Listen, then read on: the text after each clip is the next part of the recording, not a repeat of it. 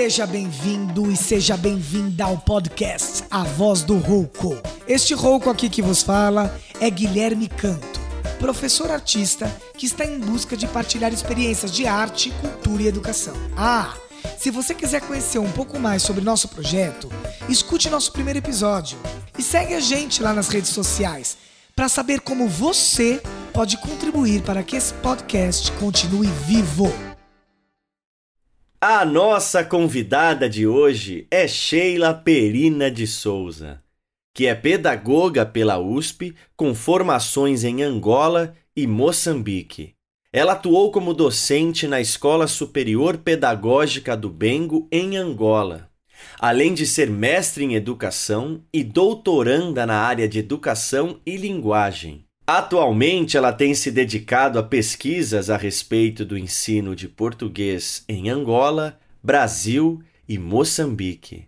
E hoje, ela conversa conosco sobre trajetória, educação e literatura afro-brasileiras. Esse episódio tá muito especial. Sim, eu trago fogo, o outro. Não aquele que te apraz. Ele queima sim, é chama voraz, que derrete o bivo do teu pincel, incendiando até as cinzas, o desejo desenho que fazes de mim. Sim, eu trago fogo, o outro, aquele que me faz, e que molda a dura pena de minha escrita. É este o fogo, o meu, o que me arde e cunha minha face, na letra-desenho do autorretrato meu. Começo aqui com as palavras de Conceição Evaristo, maravilhosa, do fogo que em mim arde, para apresentar nossa convidada de hoje, especialíssima, a pedagoga Sheila Perina de Souza, que além de ser uma mulher maravilhosa, cheia de experiências potentes dentro e fora do Brasil, é professora do meu filho Miguel. Então, então já tem um sabor aí, mas... Que amor terminar a primeira temporada com você. Tô muito grato, muito feliz, muito especial. Eu que estou muito lisonjeada, muito feliz. Desde que eu soube do convite, eu já comecei a pensar muito e observar como as outras pessoas falavam para fazer um papo bem bacana. Então, eu tô muito, muito lisonjeada, muito feliz. E você falou do Miguel e é muito engraçado, porque agora que eu te encaro, eu olho e vejo o Miguel. Ah, oh, meu Deus do céu, e agora? Como é que vai ser isso? São muito parecidos, né? Que legal. E Sheila, quem é você? Que mulher é essa? Me conta tudo e não nos esconda nada. É uma pergunta, assim, bastante complexa, né? E difícil de... de responder, mas eu gosto de, de trazer um texto, né, que eu acho que traz um pouco da minha trajetória e do que eu acredito, né, um, é um trecho de uma poesia da Noemia de Souza, e ela diz assim: se quiseres compreender-me, vem debruçar-te sobre a minha alma de África, no gemido dos negros do cais, no batuque frenético dos machopes, na rebeldinha dos machanganas, na estranha melodia cebolando. E nada mais me pergunte, se é que me queres conhecer, que eu não sou mais que um búzio de carne, onde a revolta de África congelou seu grito inchado de esperança. Uau. Eu gosto muito desse texto, né? Porque é de uma escritora moçambicana que cresceu é, assim, durante o período colonial. E um momento que ela teve a educação, a escolarização negada, e mesmo assim ela conseguiu se escolarizar, né? Então eu trago um pouco desse texto, porque faz um pouco dessa relação que eu tenho com o continente africano, é, do modo como isso reverbera no meu ser, né? Então eu trago um pouco da Noêmia, porque eu acho que a trajetória dela, ela de certa forma se parece muito com a minha, sabe? Que lindo! Meu Deus, ela já começa arrasando! Não falei que é poderosa? E essa, você já trouxe a questão da educação que foi negada e que... Como é que foi a sua formação? Como que... E que, por que, que você escolheu também uhum. a educação? É, você sabe que, assim, na minha família, a educação e a escolarização é uma coisa muito importante, assim. Ir à escola... para as pessoas da minha família, para os meus pais, para os meus tios, para os meus avós, é uma coisa fundamental, né? Então, é, para que nós pudéssemos estudar, a minha família abriu mão de muita coisa, né? Então, a, ir à escola sempre foi um grande investimento, né? A, a minha avó, eu me chamo Sheila Perina, né? E Perina é o nome da minha avó. E essa ah, é um nome. É Perina. Um nome, são dois nomes, Sheila Perina. É o nome dessa minha ancestral. Para quem a escola era tão importante. E a minha avó, ela disse assim, né? Mesmo sem saber ler, sem saber escrever, ela disse, na minha família, há de ter muitos doutores e muitos professores, né? Então, a minha avó tinha esse lugar da docência, né? Para ela, a docência era um lugar importante, né? Era um, uma profissão de prestígio. Então, a, a minha família foi se consolidando nesse lugar do estudo. É uma família de professoras, as minhas primas são professoras. É uma família que o, o estudo ele vem em primeiro lugar. E me parece, né, que essa questão do estudo, em primeiro lugar, é uma questão para as pessoas negras. Sabe? É, apesar da escola ser um lugar muito sofrível para as crianças negras, não só, né? Eu acho que a escola acaba sendo... Ela pode ser um lugar de muita potência, mas ela também pode ser um lugar de muito sofrimento para todas as crianças que, de certa forma, é, sofrem algum tipo de opressão. Então, apesar da escola ser esse lugar, para a população negra é um, é um espaço fundamental, né? É, o, é a via de acesso. Nós tivemos a educação para o nosso povo negada durante muito tempo, né? Quando acontece a colonização... A educação é para a população indígena, para as pessoas que vieram em certas condições de Portugal. Período imperial, mesmo os negros libertos não têm condição de entrar na escola. Então, a nossa entrada no sistema escolar ela é muito recente, né? Nós, nós viemos de famílias que nossos avós não, não se escolarizaram, né? Porque é uma entrada muito recente. Então, nós investimos muito forte na educação, né? Então, ir para a escola... Precisa ir para estudar, né? Tem que tem esse, esse lugar da família, acompanhar, lição de casa. Então, eu fui crescendo nesse lugar, né? E de um lugar que os professores tinham uma importância muito grande, né? Então, essa relação da família com a escola era muito forte, porque meus pais iam muito na escola, né? Primeiro a minha mãe, daí depois minha mãe começou a trabalhar. Minha mãe ficou muito tempo cuidando de nós, né? Eu tenho uma irmã. E aí ela fez, a minha família fez essa opção de que a minha mãe é, precisaria ficar um tempo sem trabalhar, esses primeiros dez anos, para acompanhar a nossa escolarização. E aí depois troca. Né? A minha mãe vai trabalhar e meu pai passa a ter... Meu pai é bombeiro. Ele, tem, ele tinha um emprego de vinte e quatro por quarenta e oito. Então, nessas quarenta e oito horas, meu pai que resolvia todas as questões de escola. Que ótimo. Levava, conversava com os professores. Então, na minha... Eles se revezaram, sempre Sim. ficaram de olho, estiveram ali com vocês. Sim, exatamente. Então, pra gente, a escola era um lugar muito importante. E eu fui me afeiçoando pelos professores, por esse ambiente. E aí chegou no momento do vestibular... As coisas já estavam muito escurecidas para mim, sabe? Eu já sabia que eu queria ser professora. Ah, que ótimo. Escuta, e, e você estudou aqui em São Paulo? Você não é de São Paulo, você me disse, né? Não, eu sou de Mogi das Cruzes. Ah, pertinho. É pertinho, é pertinho, mas é diferente. É diferente. É, porque eu... tem um clima de interior, né? Tem, Mogi, ele tem essa coisa que é interior, mas ele tá muito perto da metrópole e você consegue se virar muito bem em Mogi. Você pode viver lá, temos universidades, né, várias, tem muita Sim. gente que vai estudar em Mogi. Então, Mogi é uma cidade muito bacana. Minha escolarização, ela se deu primeiramente ali, na, em escolas públicas de bairro, e aí depois eu entrei numa escola técnica, no, estudei numa ETEC. E essa escola foi bastante importante para minha trajetória, né, de ter contato com pessoas de lugares diferentes, né, com formações diferentes, experiências de vida diferentes. Acho, acho que isso enriqueceu muito, assim, esse, esse momento da adolescência, né, esse momento que a gente está experienciando várias coisas. Amplia, né? As ETECs, eu, eu percebo isso pelos alunos, né? Eles se transformam, porque é isso que você falou, é uma diversidade muito grande, né? Sim, eu acho que a ETEC ela é um lugar muito frutífero, né?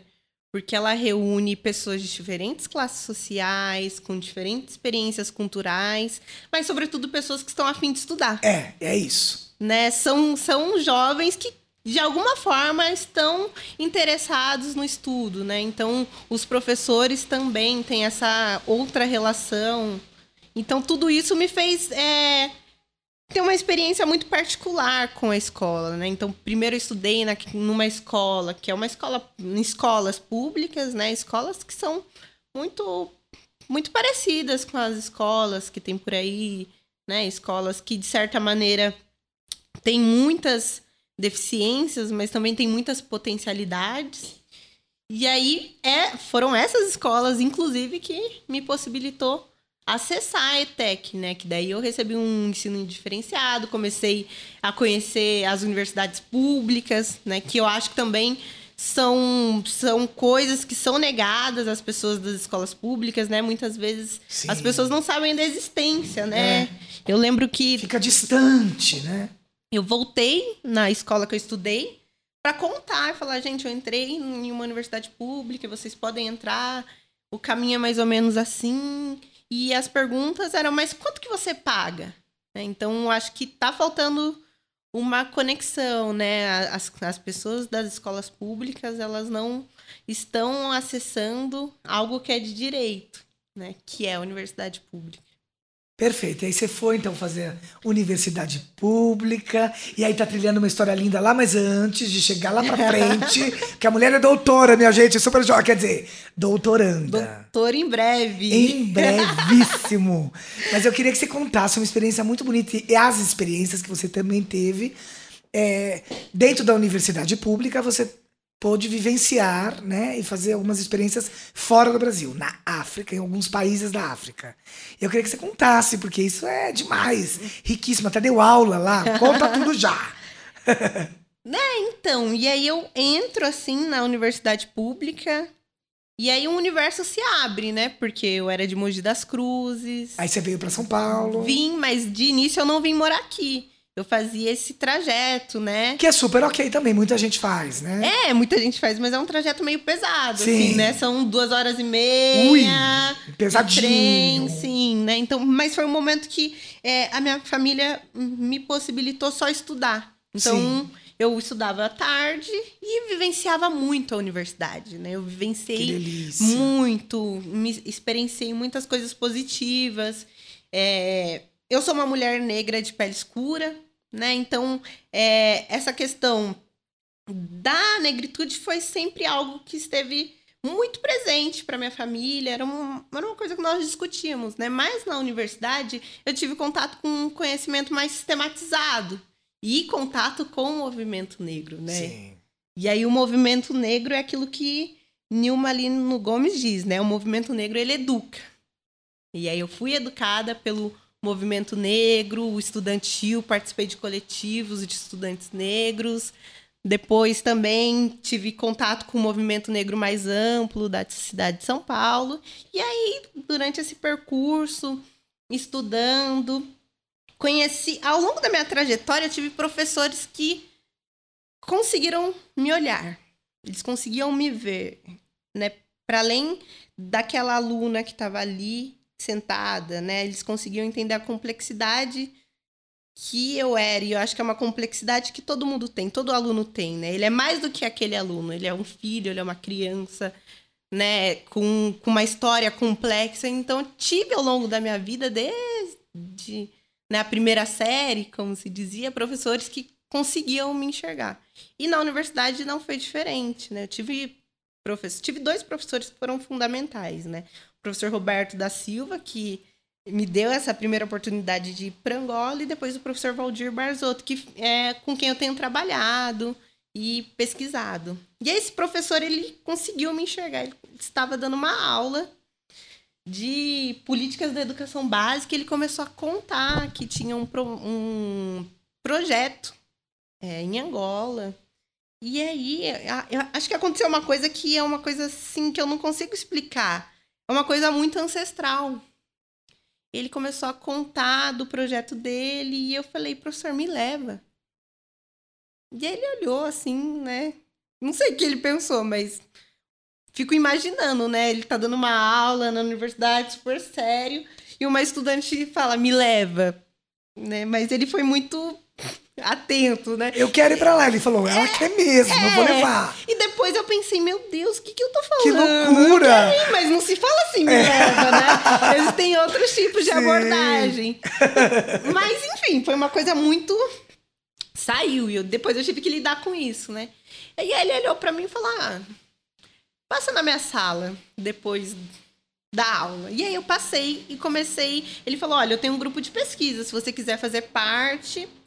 Nós nos reunimos tal dia e é um grupo de pesquisa que é em parceria com a Universidade de Luanda Jan Conde, então você pode participar desse grupo. E aí eu comecei a participar, comecei a me reunir, estudar sobre educação em Angola e em determinado momento é, eu fui contemplada com uma bolsa, uma bolsa CAPES para fazer parte da graduação em Angola, né? Então eu fiz parte desse grupo de pesquisa, né? Trabalhei durante mais ou menos um ano, um ano e meio, e aí surgiu uma oportunidade de bolsa. O professor falou, não, acho que você é uma pessoa que, que é indicada, você pode ir. E aí eu tive essa experiência que mudou a minha existência, né?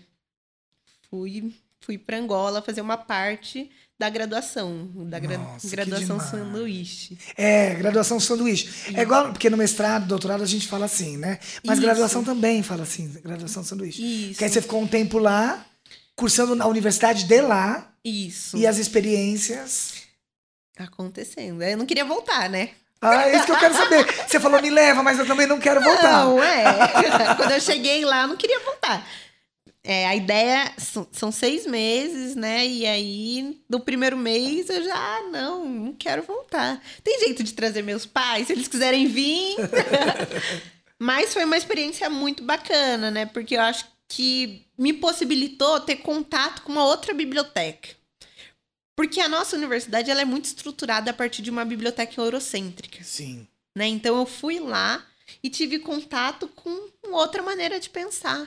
Né, outra maneira, outras epistemologias, né? E somada a isso, quando eu fui, estava no terceiro ano da, da universidade, então por conta também dessa correria de ir e voltar para Mogi, eu não, não tinha tido experiência em sala de aula. E a minha primeira experiência em sala de aula aconteceu em Angola, né? Então foi um, foi um presente, assim. Com crianças. É, com crianças. A intenção, na verdade, era fazer uma pesquisa, né? Sabe ah. aquela pesquisa que você faz de observação, Sim. acompanhando a professora. Essa era a intenção, saí com essa intenção. Mas eu fui no primeiro dia, cadê a professora? Ah, a professora não veio hoje. No segundo dia, a professora não apareceu. Aí eu mandei um e-mail pro meu orientador, professor, a professora sumiu, e agora? Como é que nós vamos fazer? Aí meu professor falou, mas quem está dando aula? Eu falei, ninguém. Ele falou, então você precisa dar aula. Se a professora não aparecer amanhã, você entra na sala de aula. Aí eu já fui, né? No outro dia, rezando para a professora aparecer, né? Mas eu acho que as minhas preces foram ouvidas de outra maneira. Ela não apareceu e ela não apareceu mais. Ela era mais ou menos o meio do ano, né? Ela, ela adoeceu e não tinha outra pessoa para substituir. E aquelas crianças ficariam sem aula. E aí eu entrei no primeiro dia e depois eu não consegui mais sair. Eu não tinha mais vontade de sair. Voltei em todos os outros dias Uau, até o final demais. do ano, né? Recebi muito apoio dos, dos outros professores, da direção. Mas eu comecei a dar aula para aquelas crianças. Era um, uma sala de primeira classe, né? Eles falam assim em Angola. Mas é como se fosse o nosso primeiro ano. Tá. Crianças de sete, oito, menos. É, era uma sala um pouco mista, né? Mista. Então, era criança de sete, oito, tinha umas crianças um pouco menores, tá. seis, umas um pouco maiores. Mas eram muitas crianças, né? Muitas quantas? Eram mais de cem. Ui! Eram muitas crianças, muitas crianças. Eram um pouquinho mais do que o normal. Tipo, Sim. mais do que cem, meu Deus. Eram muitas crianças, muitas. Uau, muitas que desafio. Crianças. E você é super jovenzinha. Super. Mas eu amando, né? Eu claro, estava no paraíso. Mergulhada. Apaixonada claro. pelas crianças, apaixonadíssima. Mas, é, e é difícil, assim, né? Sempre quando eu conto essas experiências, as pessoas falam, ah, cem crianças. Mas então, são cem crianças angolanas, não são cem crianças brasileiras. E o que isso significa? Isso significa que elas têm um, uma outra relação com a sala de aula, né? É uma, é uma educação que o professor ele ainda ocupa um lugar de muito prestígio. Então, o professor Amém. ele tem aquela intimidade com a criança, com a família. Ele é um profissional muito reverenciado. Então, quando você chega na escola, as crianças... né, aqui também, né, elas também ficam muito felizes, também é, estão muito disponíveis. Mas é, um, é uma felicidade e é um, uma coisa que também está muito relacionado é, à disciplina. Sim. Né, elas são crianças muito disciplinadas. Extremamente disciplinados. E aí eu tive um, um outro choque, né? Porque eu queria que as crianças falassem, que elas contassem, queria saber da família, queria saber das experiências, queria fazer com que aquele momento, né, fizesse sentido para elas também, né? Mas elas tinham uma certa dificuldade também por Por conta do número de alunos, Sim. né? Se cem alunos decidirem falar... Ou você ia estar tá perdido. Seis é... meses ia ser bem pouco, né? Então, tem uma questão com a disciplina que é muito forte, né? Então, eu fui reaprender, né? Fui aprendendo ali, na cotidianidade, com eles. Tem a questão da língua que também... É isso que eu ia te perguntar. Rola um sotaque? Tem. Mas é, é, é, o português é igual... Então, eu dava aula na província é, de Lunda Norte. Meus alunos é, é, são tchokwes. Eles falam tchokwe, mas a escola ela é toda organizada em língua portuguesa. Então, tá. ela, ela, por conta também dessa experiência colonial, né, a educação ela é toda em língua portuguesa. Mas a língua materna dos meus alunos era um tchokwe. E, e eu acho Choclo. que é um tchokwe. Tchokwe. É e, é, e eu acho que aí eu vou generalizar, uma coisa que eu não gosto de fazer, mas eu vou generalizar. Eu acho que os, os africanos, eles são multilingües.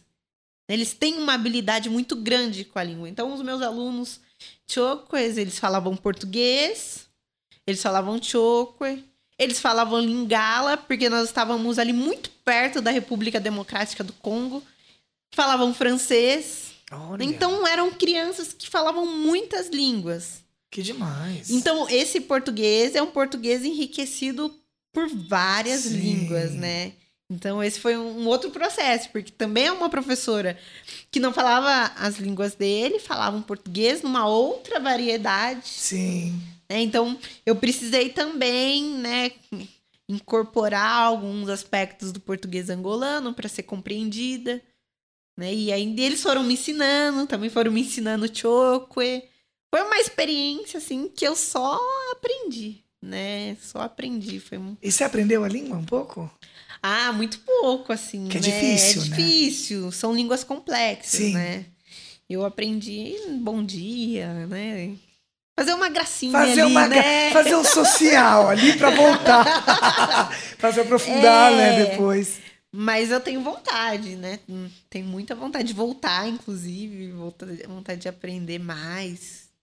Com as crianças, com as famílias, né? Porque essa, essa relação escola e família é uma relação muito próxima, né? Essa minha experiência em Angola, ela mostrou isso, né? Então, é uma construção muito cotidiana, firme, esse professor que conhece a família, que a mãe dialoga. Então, é, essa experiência me trouxe muitas coisas, né? Eu fui... fui Fui, fui para Angola como quem volta, mas com quem também quer aprender. Então, eu aprendi muitas coisas que foram estruturantes para minha formação. Como professora, mas na minha formação enquanto pessoa, né? Foi fundamental. E você circulou por lá também, né? Você foi para outros países ali também. É, eu fui... Isso não nessa mesma experiência, outras experiências, outros momentos ou estando lá? Nessa primeira experiência... Eu fui para a República Democrática do Congo, porque é bem pertinho, né? Algumas poucas vezes. Mas depois, aí, quando eu estava em Angola, eu fiquei muito interessada por essa questão linguística. Isso me deixou muito apaixonada, porque eu fiquei pensando é, muito nesse aspecto da violência, que é você alfabetizar uma criança na língua que não é a língua materna dela. Eu fiquei muito tocada por essa experiência. E eu comecei a fazer uma investigação a respeito dessa alfabetização. Como acontece essa alfabetização, considerando que Angola é um país que conquistou a independência muito recentemente, mil novecentos e setenta e cinco. Então, é, é, assim como no Brasil, né, que conquistou a independência há muito tempo, mas também tem muitos aspectos Sim. da colonização, é, eu comecei a investigar, né, em que sentido esses aspectos da colonização se materializavam no cotidiano escolar, na alfabetização. Então, a partir dessa experiência, olhando para o material didático, né, que é todo produzido em português, que não, não olhava atentamente para a língua das minhas crianças, né? Porque ali, é, no Dundo, na cidade que eu morava, as crianças falavam tchoko. Mas na capital, em Luanda, as crianças falam outras línguas, falam quimbundo, né? Então, são mais de vinte línguas. É uma pluralidade linguística muito grande, e aí você tem toda uma escola organizada em uma única língua, o português. Então, isso me tocou muito, eu comecei a fazer essa investigação. Então, voltei para o Brasil, continuei a graduação, continuei pesquisando, e surgiu uma bolsa do Banco Santander para fazer uma pesquisa em outro país. E aí eu pensei, é, quero voltar para a África.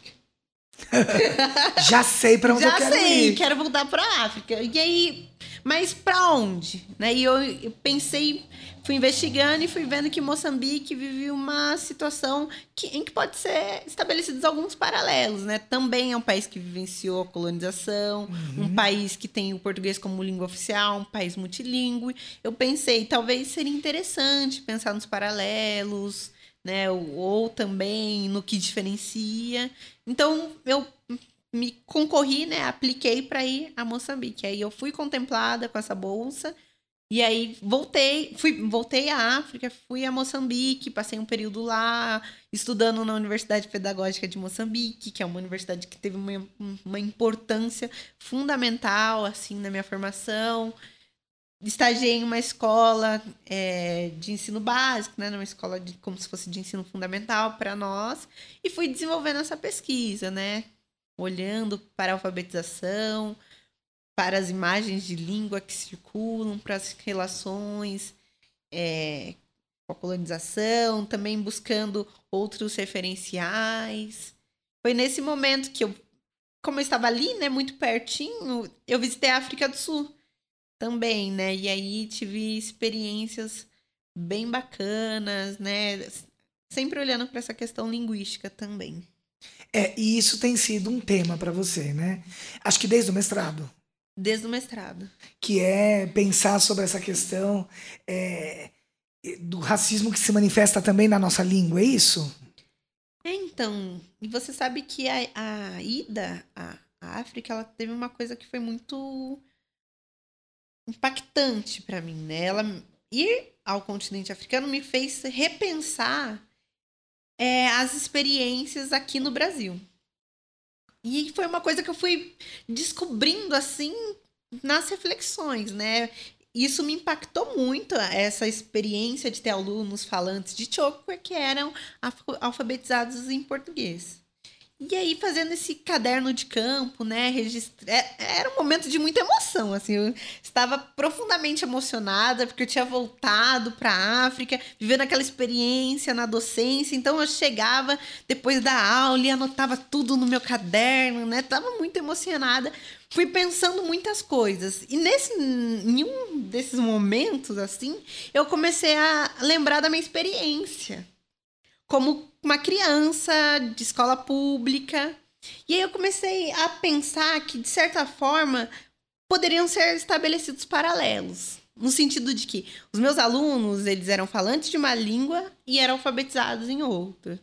E eu comecei a pensar na minha variedade materna, né? É, a escola, ela vai valorizar a variedade, né, padrão. Algo que se aproxime da, da, da norma culta. Mas eu não era falante dessa variedade. né? Eu era uma criança que cresceu ali num ambiente é, que, que a variedade do português é uma, uma variedade mais popular. E eu lembro de uma professora falar assim, você não tem que falar desse jeito, esse jeito está errado, esse jeito você fala em outros lugares. Aqui na escola você precisa falar do jeito correto. Comecei a, a estabelecer esse paralelo, né? Que essa violência linguística que meus alunos sofriam, de certa forma, também é uma violência vivida pelos alunos da escola pública, que não tem suas variedades é, incorporadas no cotidiano escolar. Muito pelo contrário, muitas vezes são variedades que são marginalizadas, né? As pessoas vão olhar e vão dizer, ah, tá errado. Ou também tem, tem uma outra vertente que olha e... para essas variedades, para esse, esse modo de falar, e vai atribuir como uma incapacidade de pensar, de refletir, como se o pensamento não fosse tão complexo. Sim. E aí eu comecei a traçar esses paralelos, né? O, o quanto a experiência colonial, ela, de certa forma, está muito presente na nossa escolarização, na escolarização que vai levar, vai levar para a escola uma única norma, que é a padrão. Né? E as outras variedades, elas estão presentes, porque ninguém fala na norma padrão o tempo todo, né? Ninguém fala na norma culto o tempo todo, mas elas são marginalizadas. E eu comecei a traçar esse paralelo, né? E fui, fui pensando nisso e, e buscando entender que variedade é essa, né? Que é marginalizada. Que... Por que, que ela é marginalizada? E eu fui tomando contato também com o pensamento de Lélia Gonzalez, que vai dizer, o que nós falamos é o pretuguês, né? Que é o português dos pretos. E, é, e eu gosto muito da Lélia, ela é uma intelectual importantíssima, porque ela, ela ressignifica um tema que eu tive contato em Angola. Né? Os meus alunos do curso de letras, eles, eles traziam que durante o período colonial os portugueses diziam, né, para o português falado pelas português influenciado pelas línguas africanas, né, o jeito que os africanos falavam, ah, isso que você está falando aí não é português não, é pretuguês, é uma língua de preto, né? E aí a, a Lélia Gonzalez, ela vai dizer que não, o que nós falamos no Brasil é o pretuguês, né? Justamente porque o nosso português ele se distancia do português de Portugal, exatamente pela influência das línguas indígenas, mas, sobretudo, das línguas africanas. E aí isso me chamou muita atenção, e eu comecei a pensar como isso pode ir para a escola, entendeu? Isso precisa ir para a escola, as crianças não podem ficar acreditando que o jeito que elas estão falando está errado. Muito pelo contrário, elas precisam saber que uma das contribuições mais potentes dos africanos é exatamente na língua. E é num lugar que é muito pouco falado. É muito pouco tematizado. Então, eu comecei a pensar nisso. É o que tem me motivado. Tenho, tenho refletido muito nesse aspecto, sabe? Que demais! E como é que você vê? Então, aprofundando isso aí. Como uhum. é que você vê essa, essa abordagem do racismo linguístico na escola, né? Ou também nos materiais didáticos, uhum. nos paradidáticos, sei lá. Como que você acha que nós, educadores, devemos pautar esse debate, né? E também avançar nesse combate à língua racista? É, então, eu tenho observado que, de certa forma, é, o preconceito linguístico ele já chegou na escola, né? A tematização do preconceito linguístico é um tema que chega na escola, tem um debate, mas... É... Essa rejeição dos falares, ela não tem uma origem somente social, ela tem uma origem racial, e isso precisa Sim. ser é, debatido, precisa ser levado em conta, né? O que nós temos observado é que muitas vezes aparece algumas palavras nos materiais didáticos. Ah, essa palavra é uma palavra africana. Super bacana, mas eu acho que dizer africano não dá conta, né? Precisa dizer de onde, de que lugar, de que povo, qual foi a importância desse povo, quais eram seus reinos, né? Esse povo é, foi, é, foi sequestrado e trazido para o Brasil em que momento? Né? Então, eu penso que essa questão do léxico é importantíssima. Nós temos muitas palavras que são é, de línguas africanas, né? Mas trazer a ideia de que são de línguas africanas é muito pobre. Precisa dizer de onde, né? De que povo, a história desse povo. Eu acho que também a questão da estrutura, ela é algo que precisa ser, ser, ser trazido. As crianças precisam saber. Eu, eu gosto muito de, de dialogar com as crianças.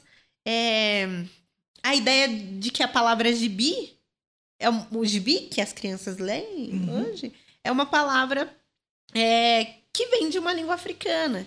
E aí ela, ela, é, ela vem para dizer o significado de menino. Era um livro que tinha um menino na capa.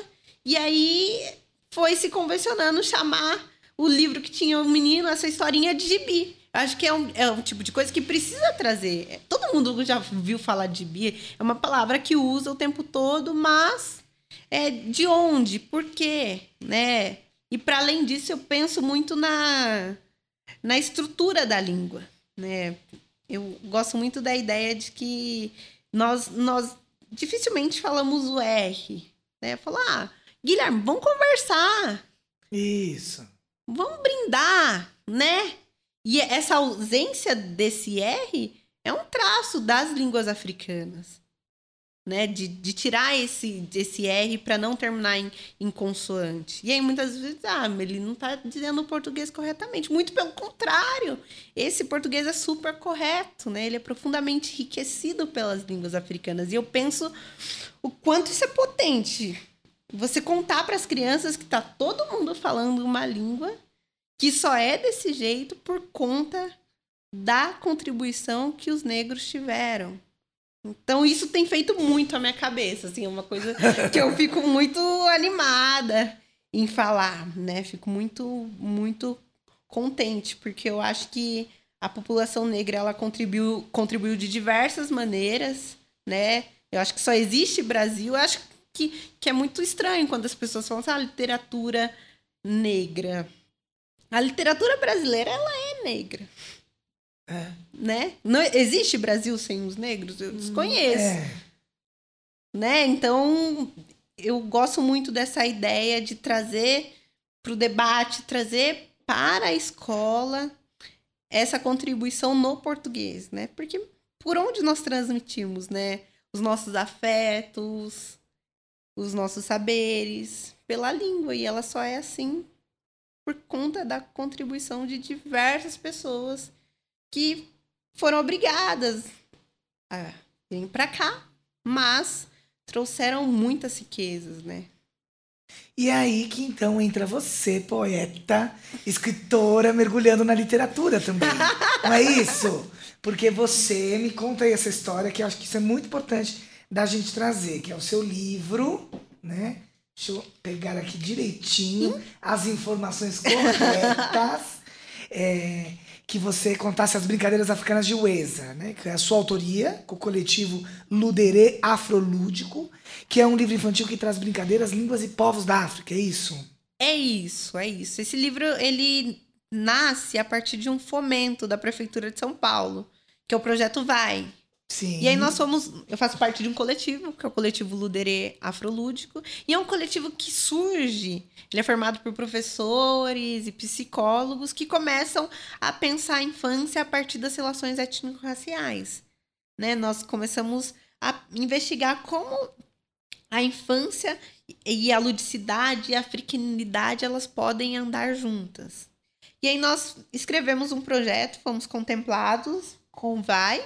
E a ideia era é, fazer ocupações, né? Nós, nós temos um, um espaço do brincar que ele é móvel. Então, nós montamos esse espaço com referências africanas de livros, é, brinquedos, bonecas, instrumentos. E as crianças vêm brincar. Então, fizemos ocupações em diferentes parques da cidade, né? Desde parques centrais até Parque do Carmo, Itaquera. Enfim, começamos a circular, feliz da vida. E as crianças brincavam, e nós também. E aí veio a pandemia. E acabou com tudo, né? Nós tínhamos um dinheiro, que era um dinheiro público, e um projeto parado, sem perspectiva. E aí começamos a pensar, e aí, o que nós vamos fazer? Né? E uma das coisas que nós queríamos muito é usar o dinheiro público com responsabilidade e fazer com que essa experiência de africanidade, ludicidade, pudesse chegar às crianças que estavam dentro de casa. E aí nós pensamos, e aí, o que nós vamos fazer? Vamos fazer live. Chegou um momento que as pessoas estavam muito cansadas de live. É, chegou um momento que... É, é não. Não, e também sair um pouco dessa, do, do, da tecnologia, da frente... Sim. Que a pandemia, né? Esse Sim. remoto deu uma enlouquecida. Exatamente. Nisso. E aí veio, surgiu a ideia de construir um manual com as brincadeiras africanas que nós fazíamos nesse espaço de brincar. Mas aí nós pensamos, poxa, vamos fazer um manual? Por que não criar uma narrativa? E aí surgiu... essa narrativa que acabou sendo escrita por mim, que é As Brincadeiras Africanas de Uesa, que é um livro que conta a história de uma menina, que, uma menina é, afro-brasileira, e ela tem algumas, é, algumas questões... Algum... Peculiaridades. É, exatamente. Ela tem é, alguns atributos físicos Isso. e também da personalidade que foi pensado coletivamente com muito cuidado, sabe? Ela é uma menina que tem a pele escura, ela é uma menina que tem o cabelo crespo, curto. Então foram aspectos que nós pensamos que seriam importantes, que mesmo na literatura produzida por pessoas negras, esse aspecto às vezes não aparece, né? Tem um perfil específico de tom de pele, um perfil específico de cabelo. Então foi tudo... muito cuidado. E aí nós contamos essa história dessa menina é, afro-brasileira que tem duas mães. E aí no livro ela vai rememorando as viagens que ela fez é, ao continente africano, em família. E nesses países que ela visitou, que é Angola, Moçambique, África do Sul, República do República Democrática do Congo e Moçambique... Mera semelhança... A Uesa, eu tô aqui com ela, não. Amei. Não, eu acho que, eu acho que não. Acho que não, não. Isso, agora vamos lá.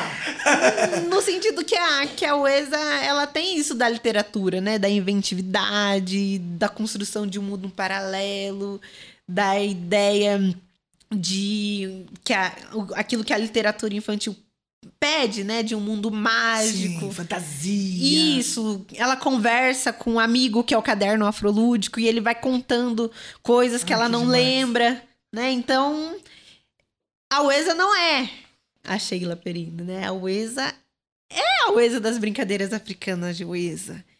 E aí, ela, à medida que ela vai, visit... vai relembrando com a família essas viagens, as mães e ela vão trazendo elementos de Angola, de Moçambique, e ela também ensina brincadeiras, né? Então ela vai, vai trazendo algum, duas brincadeiras ou uma brincadeira por país. Mas um cuidado que nós tivemos muito é no sentido de tentar desmistificar a África como esse lugar, sabe, do safari, da selvageria, Sim. da fome, que circula tão forte no universo infantil, né? Quando se fala em África, se lembra...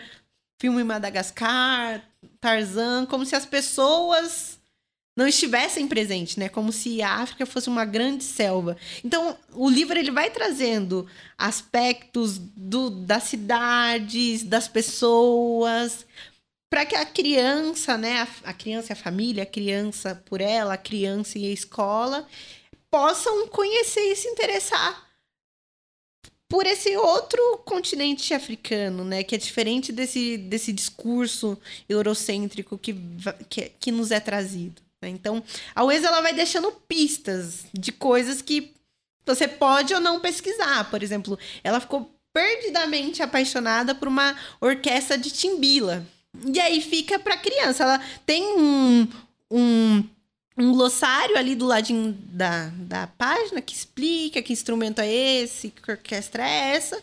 Mas fica. Se você quiser pesquisar, se você quiser conhecer, se você quiser saber mais, tem um caminho. Se você não quiser, tudo bem, segue. Vamos para a próxima brincadeira. Vamos para a próxima viagem. Então, a Uesa, acho que também por conta desse meu lugar, né, de pedagoga, ela, ela vai trazendo algumas coisas que podem ou não ter um caráter pedagógico, né? Você pode ler e simplesmente tudo bem, ou você pode fazer disso é um, um tema de investigação. E eu tenho recebido relatos de muitas professoras que têm aprofundado, né? Porque eu vejo que muita, muitas professoras querem muito estudar o continente africano, querem muito investigar com seus alunos, mas nem sempre é, sabem por onde começar. É.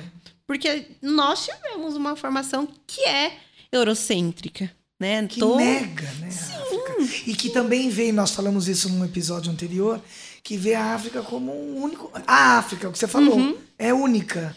É como se tudo fosse igual lá, independente do quê. Sim. Né? E todas essas riquezas, e por onde começar, e por onde ir. Então você já vai dando várias dicas e, e brechas para que a gente possa... É, essa é a ideia. Entrar nessa vibe e voltar. Exatamente, né? A Uesa, ela tem essa, essa particularidade, né? Que ela vai ao continente africano como quem volta. Sim. Então, ela tá sempre em relação com essa brasilidade, essa afro-brasilidade, mas sempre entendendo que a África também é um continente que ela não conhece, são povos, são línguas, a questão linguística, ela aparece muito forte, né? Uma coisa que... que as crianças perguntam, né? Depois que elas leem um livro. No começo, a Uesa já diz, olha, é, o meu caderno afrolúdico está contando que a, a África tem mais de duas mil línguas, né? Essa informação, ela foi colocada, assim, logo de cara, no sentido de também desmistificar essa ideia de que na África são falados dialetos. Não são dialetos, são línguas, são línguas complexas. E aí as crianças perguntam, nossa, umas crianças perguntam, mas todo mundo fala duas mil línguas? Não, mas falam muitas, né? Falam quatro, falam três.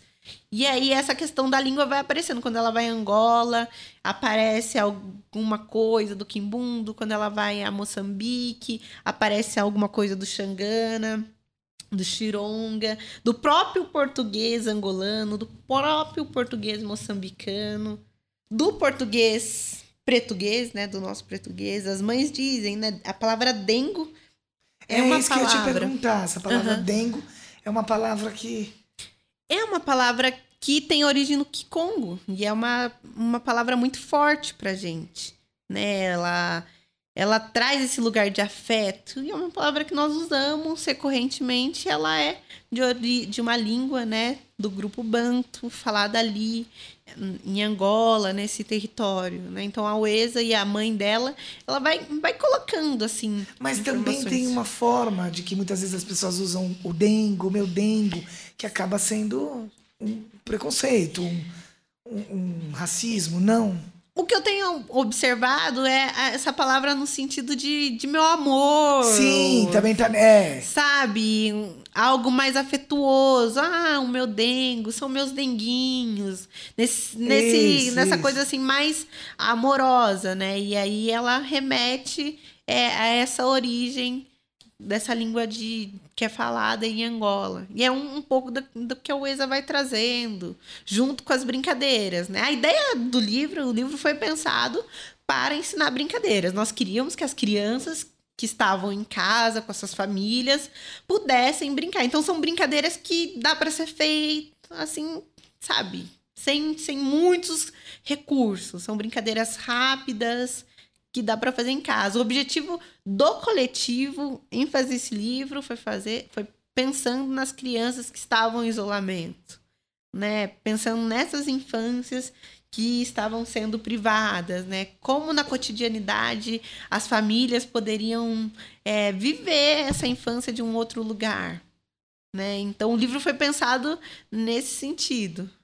E aí depois, né, com a construção da narrativa, a gente acaba trazendo outras coisas, né? Além da brincadeira, trazendo outros aspectos de afeto, né? Essa, essa família negra que tem muito afeto, uma família negra que viaja, uma família negra que vai para o continente africano.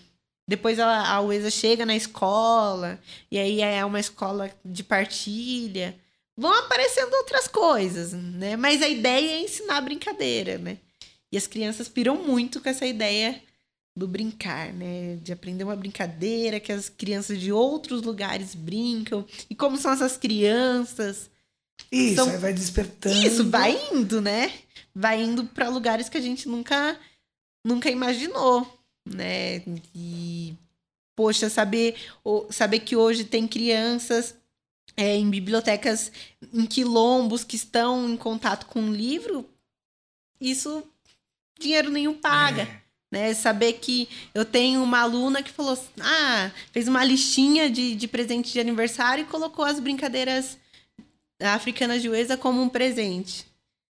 Isso nada paga, entendeu? Porque o livro ele foi escrito com muito carinho, no sentido de disponibilizar outros discursos a respeito do continente africano, sabe? Diferente desses eurocêntricos, né? É um caminho, não é o único. Tem muita coisa sendo produzida por aí, né? Mas é um caminho dentro daquilo que a gente acredita, né? A gente acredita que é um direito das crianças, sobretudo, né? Que lindo! Ah, gente. Ela é muito querida! Você sabe? Escuta, mas eu fiquei agora com uma coisa que eu falei. Ah, a Sheila não é a Uesa, não é isso que eu quis dizer, mas não tem um pouco. Pelo amor de Deus, tem que ter um pouco de você. Essa, você escreveu esse livro. Isso não tem na, na literatura? Na tua escrita, você não traz muito de você também? Ai, essa pergunta é muito difícil, né? É uma pergunta difícil, porque... Ah, porque eu adorei a Uesa e adorei você. E achei vocês tão dóceis. Eu acho que você traz uma coisa, Sheila, muito bonita, assim, que você não fica num ataque. Você, você vai mostrando outros, outros lugares, você ressignifica, você me fez pensar em muitas coisas, assim... de um outro lugar, assim. Então, eu tô muito feliz, assim, de te ouvir. Me sinto muito privilegiado com essa troca. Ah, eu que tô super contente com essa possibilidade, né, de tratar de temas que, é, dizem respeito à minha existência, né? Sim. Porque eu tô falando do que eu acredito, do que eu vivo todo dia, né? É, essa é a pauta da minha vida, né? Então, ter um espaço... como esse, em que gente tão bacana já esteve aqui para poder falar de temas tão importantes para mim, eu acho que é um grande presente, assim, né? Um grande presente de Natal, de final de ano, enfim. Ah, eu que tô, delícia! Tô muito pra contente. Nós... E para fechar a nossa primeira temporada da Voz do Rock, olha só! Ah, eu fiquei muito lisonjeada. Muito Mas lisonjeada calma que eu tenho mesmo. Agora uma... Um, eu sempre gosto de trazer um trecho no começo e no final, porque tem que ter literatura, ainda mais para quem escreve, é tão poderosa. E aí eu não sei, é, eu fiquei super pensando, uhum, né, ao escolher, e eu, foi um, um desafio para mim. Na verdade é sempre um desafio essa escolha, tem vezes que eu escolho dois, três, tem gente, mas eu, eu tive contato com um livro que é Pele Negra, Máscaras Brancas. Fanon. Isso, Fanon, intelectual, psiquiatra e militante negro martinicano, né? Que escreveu uma das obras mais importantes sobre o racismo. E nas considerações finais, me chamou muito a atenção. Eu já tinha grifado isso, e isso é uma coisa que ficou. E aí eu dei uma leve adaptada, é, que é um manifesto, que ele diz assim: que jamais o instrumento domine o homem, que cesse para sempre a servidão do homem pelo homem. Ou seja, de mim por um outro. Que me seja permitido descobrir e querer bem ao homem onde quer que ele se encontre. O preto não é nada mais que o branco. Todos os dois têm de se afastar das vozes desumanas de seus ancestrais respectivos a fim de que nasça uma autêntica comunicação. Antes de se engajar na voz positiva, há de ser realizada uma tentativa de desalineação em prol da liberdade. Um homem, no início da sua existência, é sempre congestionado, envolvido pela contingência. É através de uma tentativa de retomada de si e de despojamento, é pela tensão permanente da sua liberdade que os homens podem criar as condições de existências ideais em um mundo humano. Superioridade? Inferioridade? Por que simplesmente não tentar sensibilizar o outro, sentir o outro, revelar-me outro? E como última prece suplico, ó meu corpo, faça sempre de mim um homem que questiona. que você continue com esse legado na educação como uma professora que encanta, uma mulher que questiona, porque luta e porque ama. Amei. Obrigado. Fiquei emocionada. Gostou desse trecho muito final? Muito lindo. Muito, muito lindo. E diz muito sobre tudo que eu acredito, né? E tudo que eu quero para a educação, né? Para as nossas escolas. Que a escola seja esse espaço de liberdade, né? Para viver e também para perceber o outro. Para todo mundo. Para crianças brancas, crianças Sim. negras. Né? Seja um lugar que as crianças possam viver e experienciar de maneira muito singular, sabe? Em que ser você não seja um problema. Muito pelo contrário, né? Entenda que está nesse lugar de enriquecimento. Então, me identifiquei muito. Muito obrigada por esse trecho. Obrigado você. Estou muito feliz. Um Ai, beijo enorme para você. E vamos ressoar essa voz, minha gente. Vamos! Ah, e só uma coisa. Eu tenho o privilégio, mais uma vez, eu vou falar isso de novo, do meu filho viver com você, aprender com você. Isso não tem preço. Ele é encantador. O presente quem recebe sou eu, né? De poder conviver com ele. E agora também por conhecer você e a sua família. Obrigado. Beijos.